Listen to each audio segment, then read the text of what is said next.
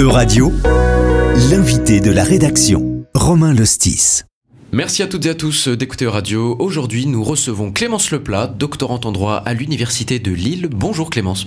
Bonjour Romain. Alors Clémence, aujourd'hui, nous allons évoquer le vote mercredi 22 mars dernier par le Parlement français de la loi Egalim 3. En pleine crise de l'inflation et de hausse du coût de la vie, ce texte oblige notamment les grandes surfaces à revendre forcément plus cher les produits alimentaires que leur fournissent les producteurs et industriels.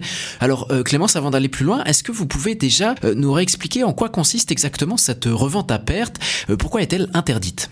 Alors quand on revend à perte, ça veut dire qu'on revend un produit moins cher que le prix d'achat. Et ça, c'est quelque chose qui est interdit en France.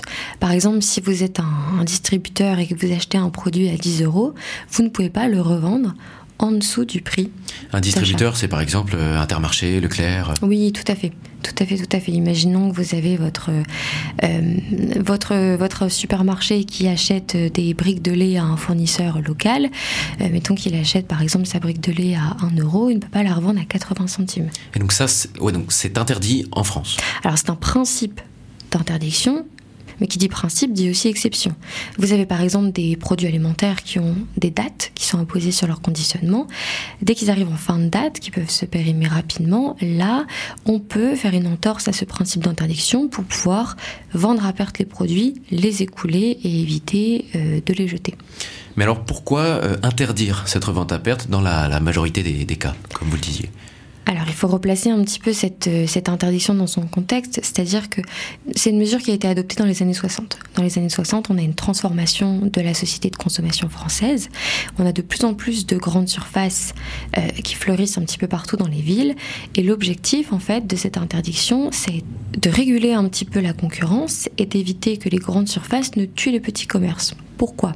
Parce qu'en fait, vous avez des grandes surfaces qui ont une capacité d'achat beaucoup plus grande, qui peuvent acheter de grosses quantités, négocier les prix et éventuellement réduire euh, certains prix des produits et se faire des marges sur d'autres types de produits.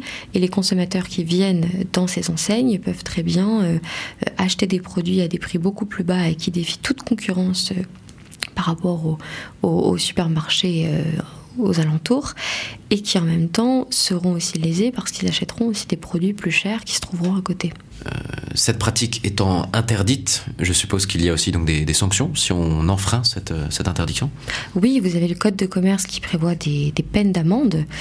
Euh, la peine de 75 000 euros d'amende qui peut aussi être augmentée si vous faites par exemple de la publicité autour de vos produits. Vous avez par exemple une enseigne comme Intermarché. Vous avez Intermarché qui a été condamné il n'y a pas très longtemps parce qu'en 2018, ils avaient fait la promotion de pots de Nutella qui étaient vendus à moins 70%. Et, justement, les, les personnes s'étaient rués, les consommateurs s'étaient rués sur, euh, sur les pots de Nutella et on avait aussi profité euh, pour faire leurs euh, leur courses dans cette, dans cette enseigne. Et donc Intermarché a été condamné pour ça Intermarché a revendu à perte des produits alors qu'il n'en avait pas le droit et donc a été condamné. Mais Clémence, quand on pense par exemple au contexte actuel d'inflation, qui est quasiment une inflation à, deux chiffres, et qu'on voit cette interdiction de revendre à perte, est-ce que on n'a pas là en, plus un effet qui va augmenter encore plus les, les prix ou quel est l'effet de, cette règle sur, euh, sur l'intérêt des consommateurs, justement? À la base, cette interdiction de revente à perte, elle concerne les concurrents, les professionnels.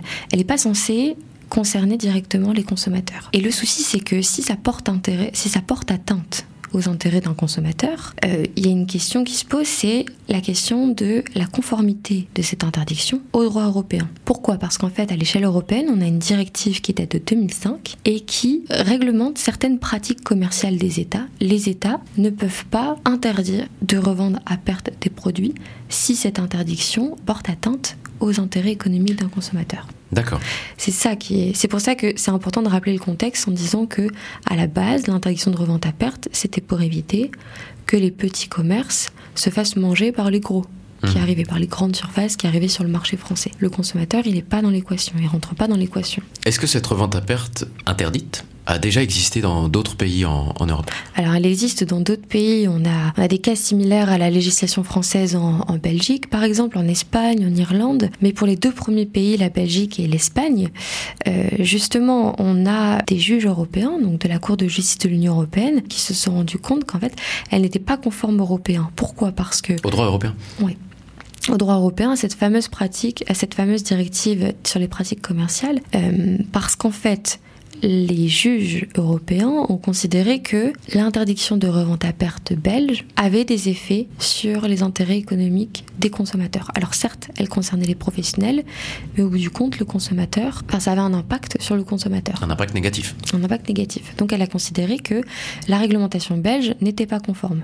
L'Espagne, pareil. L'Espagne, en 2017, il me semble, vous aviez un arrêt encore de la Cour de justice de l'Union européenne qui euh, affirme que la réglementation euh, espagnole en matière de revente à perte n'est pas conforme au droit européen. Parce que l'interdiction de revente à perte qui était en vigueur en Espagne avait un impact négatif sur les intérêts des consommateurs. Si dans le cas belge ça a été condamné et si dans le cas espagnol ça a été aussi jugé euh, non conforme, pourquoi ça ne serait pas le cas prochainement pour le cas français Alors en France, on est très réticent. On n'a pas du tout la même position que la Cour de justice de l'Union européenne. Parce que si, je vous suis bien, c'était à peu près les mêmes règles en termes d'interdiction de revente à perte. En Belgique, en Espagne, en France. Dans deux pays sur trois, ça a été jugé non conforme par la CJE. Euh, et pour l'instant, donc la, Cour de justice de l'Union européenne ne s'est pas intéressée au, cas français. Non, non, non. Et vous avez donc au niveau de la Cour de cassation, donc euh, en France, des, en France, des, des, des, affaires qui ont été qui ont été jugées, euh, qui portaient sur l'interdiction de revente à perte, et la Cour de cassation a estimé que la réglementation française était bien conforme à la directive européenne de 2005, était bien conforme au droit européen malgré le jugement qui avait déjà été rendu pour la Belgique et pour l'Espagne. Exactement. La Cour de cassation française a jugé que, malgré ces deux autres pays, pour la France, il n'y a, pas de, problème. Elle reste ferme sur sa position. Le droit français est conforme au droit européen. Et on peut même aller encore plus loin. Le législateur va dans le même sens que la Cour de cassation. Euh, vous avez là en ce moment une, une loi au Parlement qui s'appelle la loi Egalim 3 et qui concerne, elle, les relations entre les fournisseurs et les distributeurs. Donc c'est plutôt en matière de, de, produits alimentaires, de produits de, de consommation alimentaire. Et là, il est même question d'interdire de revente à perte, mais on va augmenter le seuil de 10%, le seuil de revente à perte. C'est-à-dire que si par exemple vous êtes un, distributeur, vous achetez un produit à 10 euros, vous ne pouvez pas le revendre en dessous de 11 euros. Si je suis une grande surface, je ne peux pas euh, revendre à perte, mais en plus, je dois euh, ajouter 10% au prix euh, auquel j'ai acheté mes denrées alimentaires. C'est ça, en fait, le seuil, ce qu'on appelle le seuil de revente à perte, est relevé de 10%. Donc ça concerne tous les produits alimentaires à l'exception, il me semble, des fruits et des légumes, vous avez interdiction de revente à perte, mais en plus, vous avez une élévation de 10% de ce seuil de revente à perte. Ça va, ça va encore plus emballer euh, l'inflation, non? Ça va avoir un impact sur les consommateurs? Alors l'objectif du dispositif, c'est justement d'essayer de, de, faire en sorte que les fournisseurs aient une meilleure rémunération pour la vente de leurs produits, vivent mieux de leur, euh, de leur production et que les distributeurs réduisent leurs marges pour qu'à la fin, le consommateur ne voit pas d'augmentation des prix. Et qui dit que les distributeurs vont réduire leurs marges? On imagine mal euh, Leclerc ou euh, Carrefour ou toutes ces grandes surfaces baisser leurs marges. Ou alors on se demande si ça pourrait pas aussi avoir un impact sur la négociation des prix à l'origine entre les distributeurs et les fournisseurs. Mais dans, l'optique où les grandes surfaces ne réduiraient pas leurs marges, là on tomberait euh, de manière flagrante dans, une non-conformité avec le droit européen. Ah, là, il est clair que ça pourrait avoir des effets néfastes sur les intérêts économiques sur le pouvoir d'achat des euh, consommateurs. Et donc, est-ce que c'est vers ça qu'on se dirige en, France ou? Alors, le seuil de revente à perte à 10%, il existe déjà, il est déjà en place depuis 2019, mais c'est une mesure expérimentale qui était prévue jusqu'en avril 2023 qui devait se terminer. Et cette loi propose de garder ce seuil de 10% et de le prolonger pendant encore deux ans. Personne n'a dit que on était dans une, situation de non-conformité au, droit européen?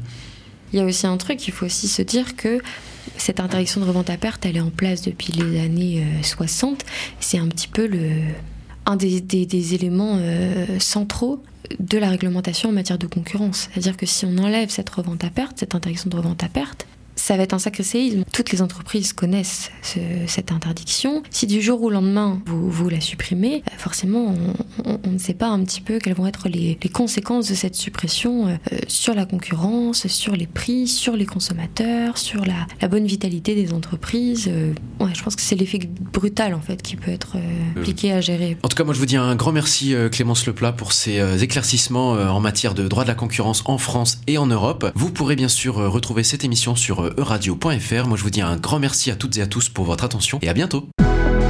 Euradio vous a présenté l'invité de la rédaction. Retrouvez les podcasts de la rédaction dès maintenant sur euradio.fr.